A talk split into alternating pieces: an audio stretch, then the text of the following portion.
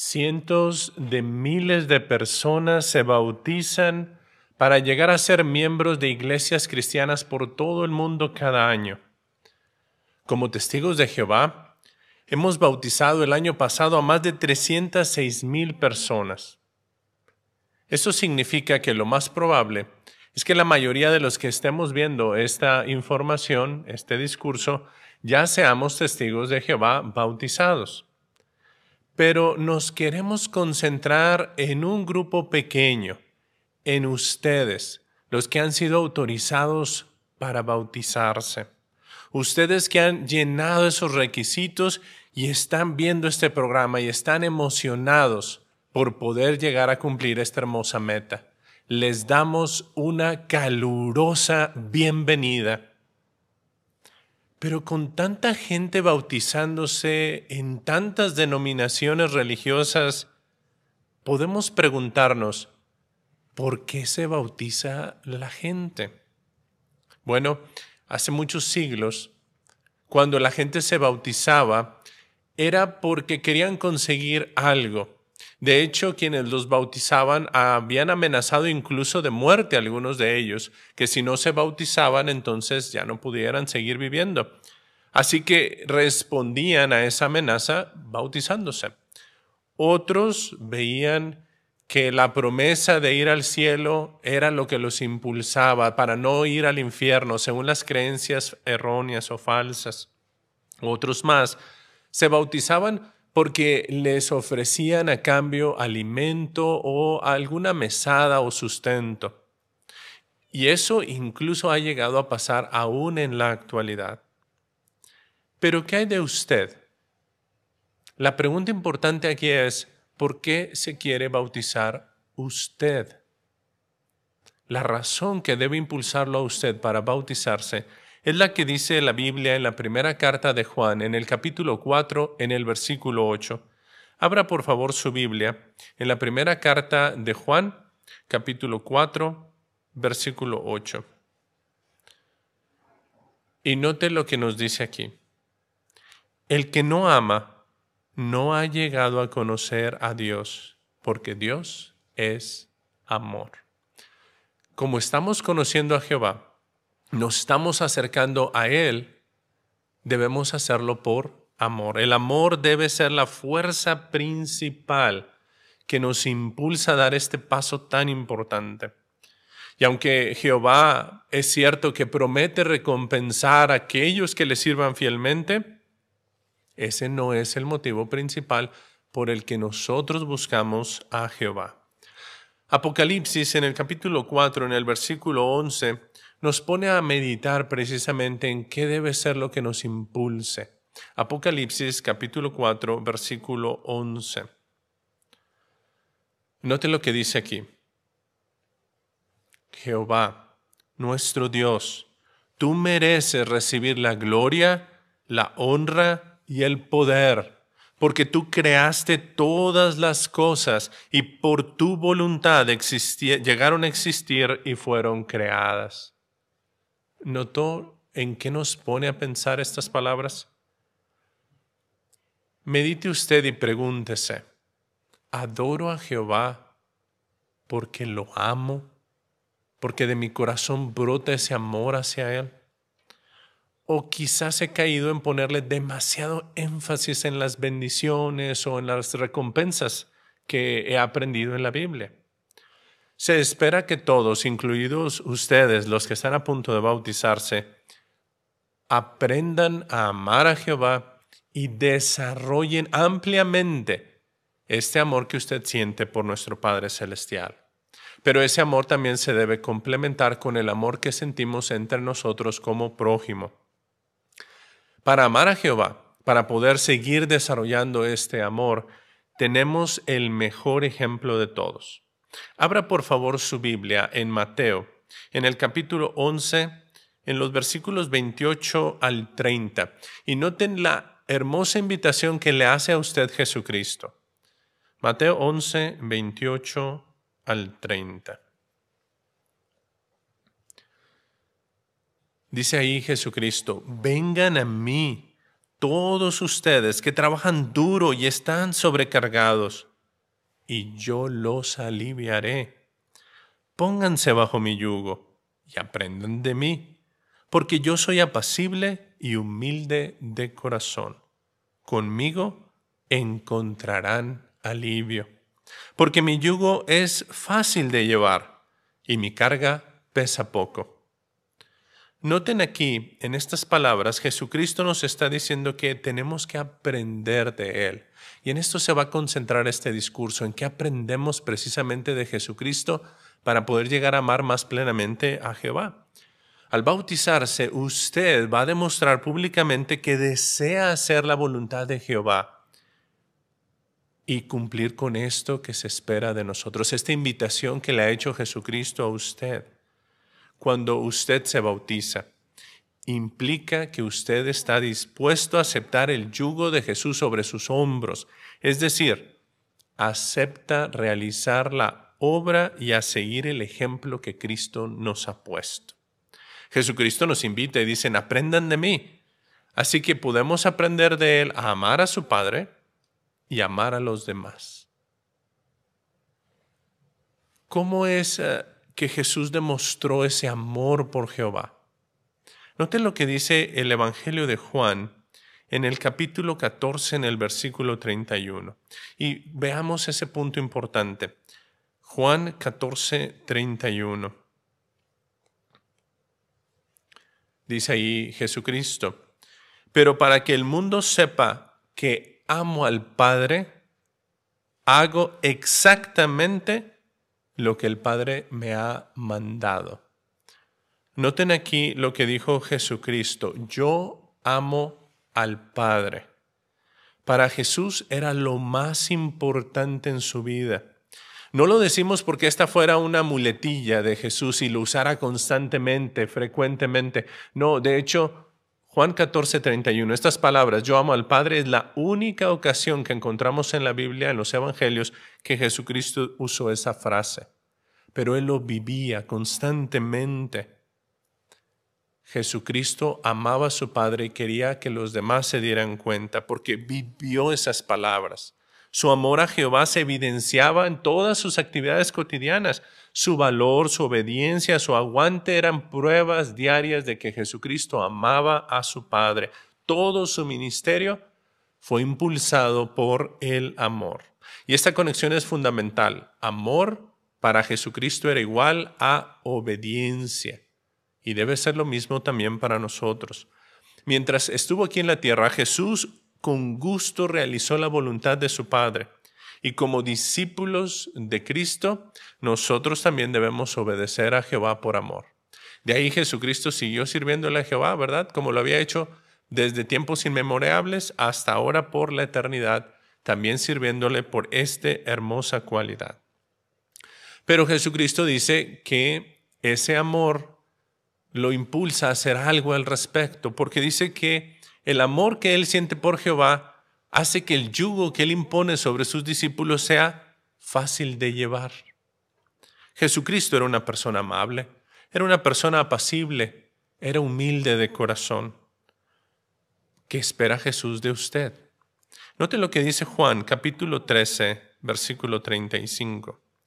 Esto es algo que también Jesús espera. Aparte de que usted ame al Padre, usted tiene que hacer eso. Pero ¿sabe qué? Le quiero confesar algo. Jesús lo espera de todos nosotros. Solo que como ustedes son el punto focal de este discurso, por eso es que lo hago personalizado para ustedes. Juan 13:35 les dice, de este modo todos sabrán que ustedes son mis discípulos si tienen amor unos a otros. Jesucristo dijo que este amor tenía que ser caracterizado, una característica clara de sus discípulos. El versículo 34 añade diciendo, así como yo los he amado, ustedes se amen unos a otros. Cristo nos pone el ejemplo. Debemos mostrar el mismo afecto que Cristo demostró. Esto significa que debemos mostrar un amor sublime, un amor abnegado, que pueda poner usted las necesidades de sus hermanos por delante de las propias. Nosotros, cuando manifestamos estas cualidades, estamos mostrando que andamos en el camino correcto, en el camino que Jesús nos trazó. Y eso va a ser visible tanto para los hermanos que nos rodean en la congregación, incluso para personas que no son parte de la congregación. Si tenemos estas cualidades, el resultado será que trataremos a otras personas con bondad y con amor. Este amor al prójimo que Cristo espera de cada uno de nosotros, que Cristo espera de usted, será la principal prueba de que usted es un fiel discípulo. Así entonces, ahora vemos que el amor que nosotros sentimos por Jehová nos impulsa a amar al prójimo. Pero esta cualidad es fundamental, hermanos, y no podemos enfatizarla demasiado. Note cómo dijo el mismo apóstol Juan por inspiración, pero en la primera carta. Vamos a la primera carta de Juan en el capítulo 4, los versículos 20 y 21. Primera de Juan 4, 20 y 21. Y note por qué esta cualidad de amar al prójimo es tan fundamental. Si alguien dice, yo amo a Dios, pero odia a su hermano, es un mentiroso. Porque el que no ama a su hermano, a quien ve, no puede amar a Dios, a quien no ve. ¿Notamos la importancia entonces del amor al prójimo? Ese amor que sentimos a las personas también demostrará que estamos realmente ejerciendo el amor que estamos obligados a demostrar por Jehová y por el prójimo. Pero analicemos tres lecciones concretas en las que Jesucristo le puede ayudar a usted, candidato al bautismo, a que pueda seguir creciendo en su amor por Jehová y por el prójimo. La primera de estas es una cualidad que demostró Jesús, la empatía. ¿Qué es la empatía? La empatía se ha definido como sentir tu dolor en mi corazón. Los que tienen muchos problemas o los que se han sentido agobiados saben el valor que es tener a un amigo que muestre empatía. Cuando alguien nos escucha con empatía, es tranquilizador, es sumamente reconfortante para aquella persona que está agobiada por las presiones. ¿Qué ejemplo nos puso Jesús?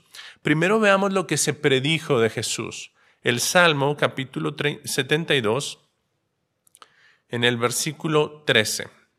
Salmo 72 en el versículo 13. Note lo que se había predicho de él tendrá compasión del humilde y del pobre, y a los pobres les salvará. Jesucristo entonces tenía esta cualidad que se había predicho sobre él. ¿Cómo la ejerció? Vamos al Evangelio de Juan, capítulo 11, versículo 33 al 36. Juan 11, 33 al 36. Note lo que sucedió. Jesús ahí en Juan 11, 33 al 36. Al verla llorando a ella, a María, y también a los judíos que la acompañaban, ¿cómo mostró ahí su empatía? Dice, se conmovió en lo más profundo de su ser y se sintió angustiado. Jesús vio el dolor de su amiga y lo sintió en su corazón. Dice que hasta lo más profundo de su corazón de, Jesús y se sintió angustiado. Es cierto, Jesús sabía que estaba yendo con una doliente, alguien que había perdido un ser querido, muy amado. María era hermana de Lázaro, que acababa de fallecer hace unos cuatro días. Sabía que se exponía a esa situación, pero Jesucristo, al ver su dolor, se sintió conmovido. Note cómo continúa diciendo en el versículo 35. A Jesús se le saltaron las lágrimas. Al verlo, los judíos se pusieron a decir, miren, cuánto lo quería. Sí, Jesucristo espontáneamente le brotaron las lágrimas.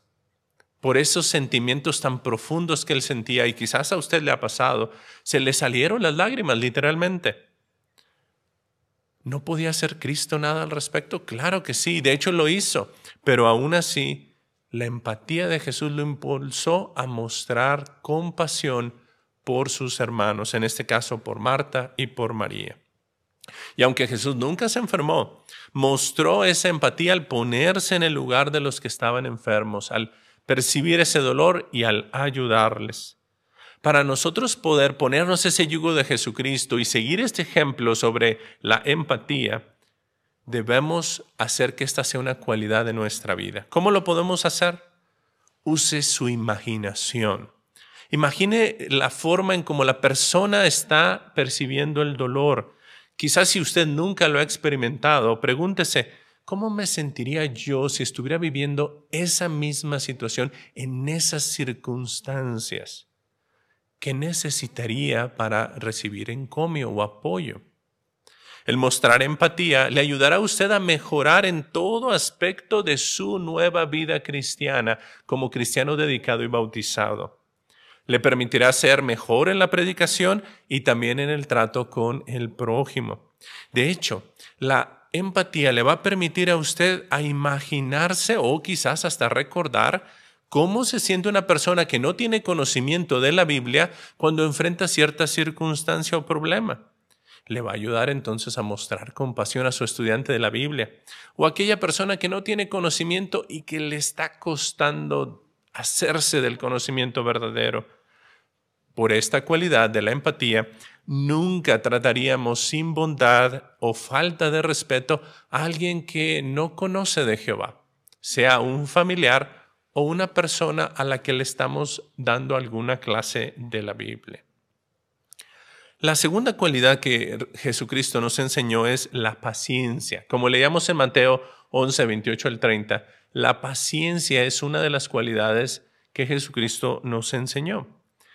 Llevar ese yugo de Jesús en nuestros hombros implica ser apacibles y pacientes. ¿Lo fue Jesús? Jesús fue paciente con la gente. Vamos al Evangelio de Mateo, capítulo 14, versículo 13 y 14. Note lo que dice Mateo 14, Vamos a empezar en el versículo 14. Dice, cuando llegó a la orilla, vio una gran multitud y profundamente conmovido curó a los que estaban enfermos. Eso parecía muy sencillo, ¿verdad? Jesucristo vivía curando a la gente, pero note en qué momento hizo esto. Versículo 13. Cuando Jesús recibió la noticia, se fue de allí y salió en una barca a un lugar retirado para estar solo. Pero las multitudes al enterarse lo fueron siguiendo a pie desde las ciudades. Al verlos, como leíamos en el versículo 14, se conmovió. ¿Era el mejor de sus momentos de Jesucristo? No, dice el versículo 13 que él quería estar solo, pero si leemos unos versículos anteriores, le acababan de informar que Juan el Bautista, el que había estado limpiando el camino para que él llegara a hacer su ministerio, había fallecido, lo habían ejecutado. Jesús estaba perturbado, pero aún en ese momento en el que estaba perturbado inquieto y que quería estar solo, mostró paciencia al tratar con las muchedumbres que lo encontraron en el peor de los momentos, por decirlo así. ¿Qué hay de sus discípulos? Usted sabe que los discípulos vez tras vez estaban discutiendo entre ellos de quién era el mayor, quién tenía más responsabilidad, quién era el más amado de Jesucristo. Jesucristo, aunque en una ocasión en el camino iban discutiendo sobre eso, no los corrigió en ese momento, esperó a que llegaran, a que estuvieran tranquilos y relajados y con bondad, con paciencia, los corrigió.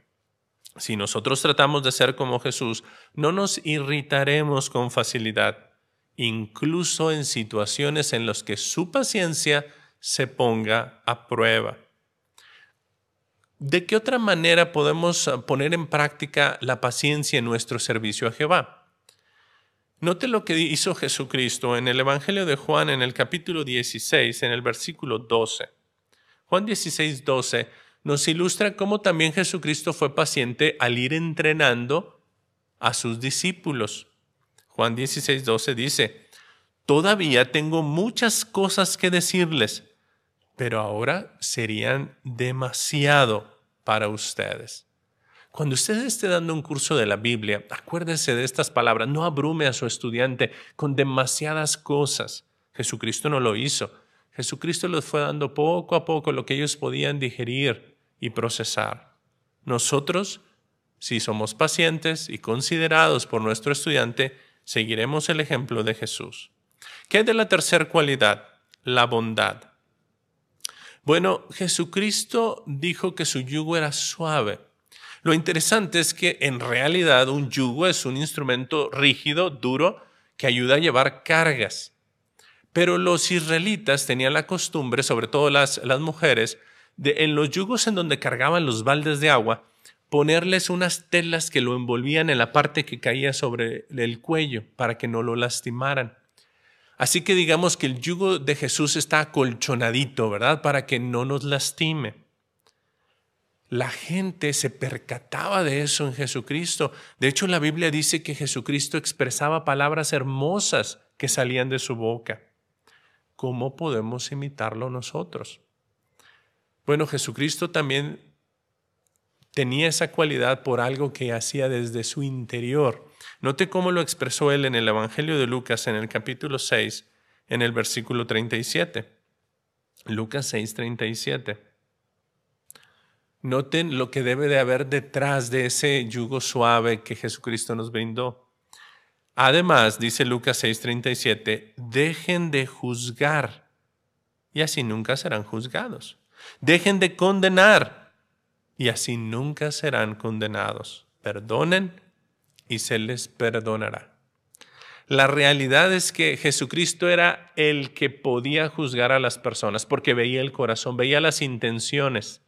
Quizás antes de que Pedro quizás expresara, Jesucristo lo pudo haber detenido en seco y haber dicho, no vayas a decir eso. Pero Jesucristo nunca fue duro de esa manera. Jesucristo nos pidió que hiciéramos lo mismo que Él estaba haciendo, no juzgar a los demás. Jesucristo no era exigente. Aunque Él era perfecto, no esperaba perfección de los demás. Y aunque Él se conocía la ley al pie de la letra, Jesucristo nunca fue legalista, buscando poner reglas para todas las cosas. Nosotros debemos hacer lo mismo que Jesús. No debemos juzgar a las personas, ni a nuestros hermanos, ni a nuestros estudiantes, ni a nuestros parientes. Debemos respetar a cada persona. Y cuando tratamos con nuestros hermanos, debemos también respetar las decisiones que los demás toman siguiendo su conciencia entrenada por la Biblia comprendemos que algunos cristianos, aunque sean maduros, tomarán decisiones que su conciencia les permita y, establecerán su vida siguiendo los principios bíblicos. No buscaremos establecer reglas para cada situación de nuestra vida, sino que dejaremos que los principios bíblicos nos rijan. Eso es una excelente forma de mostrar bondad y de recordar que el yugo de Jesús es suave y no es algo que lastima a los demás. Tendremos entonces la oportunidad, hermanos, conforme ustedes sigan creciendo en su carrera espiritual que están iniciando hoy, van a poder seguir aprendiendo de Jesús y de las muestras de amor que dio Jesús. No tan solo en estos tres aspectos, sino en muchos más. De hecho, el amor a Dios y al prójimo es lo que queremos que los siga motivando a ustedes, a los que se van a bautizar, a que puedan demostrar claramente al resto de nosotros que se han dedicado a Jehová en su vida. Ya han aprendido ustedes muchas maneras y lecciones de los ejemplos que Jesucristo nos dejó. Han aceptado su yugo y es por eso que están autorizados para bautizarse. ¿Es todo lo que necesitan aprender? Note lo que dice Efesios en el capítulo 5, en el versículo 2. La exhortación que Jehová nos da a cada uno de nosotros. Efesios 5, 2.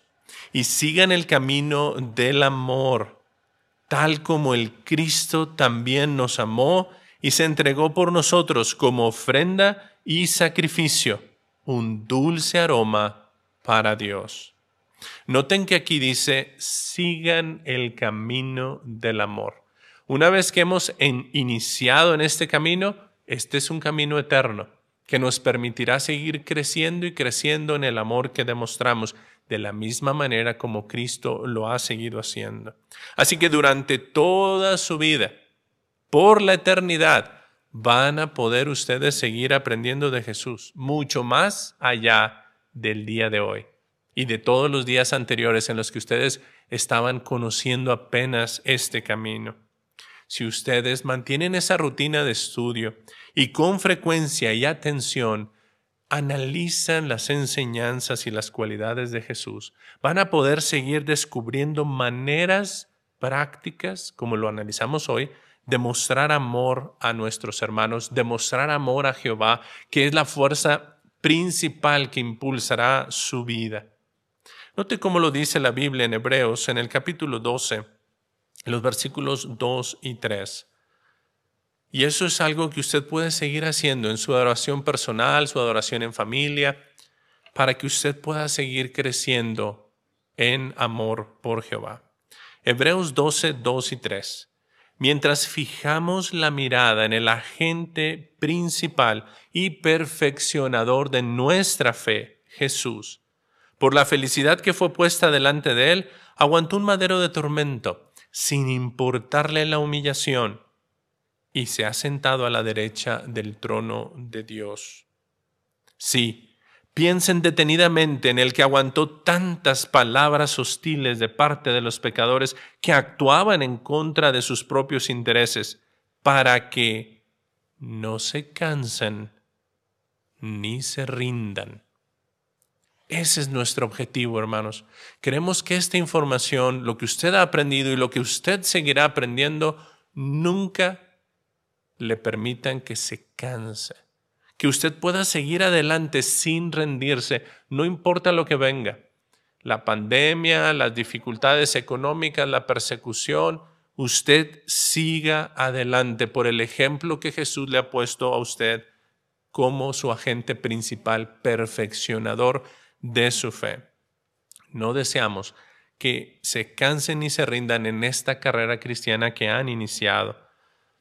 Y si somos del otro grupo, que quizás ya llevamos algunos años o muchísimos años bautizados y sirviéndole a Jehová, estas palabras nos aplican igual a ustedes los candidatos y a todos nosotros que estamos viendo esta información.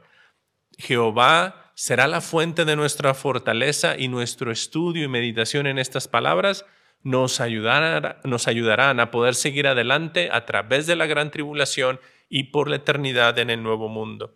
Si usted hace eso, sentirá el alivio que Jesús le prometió a todos aquellos que aceptamos con gusto su yugo.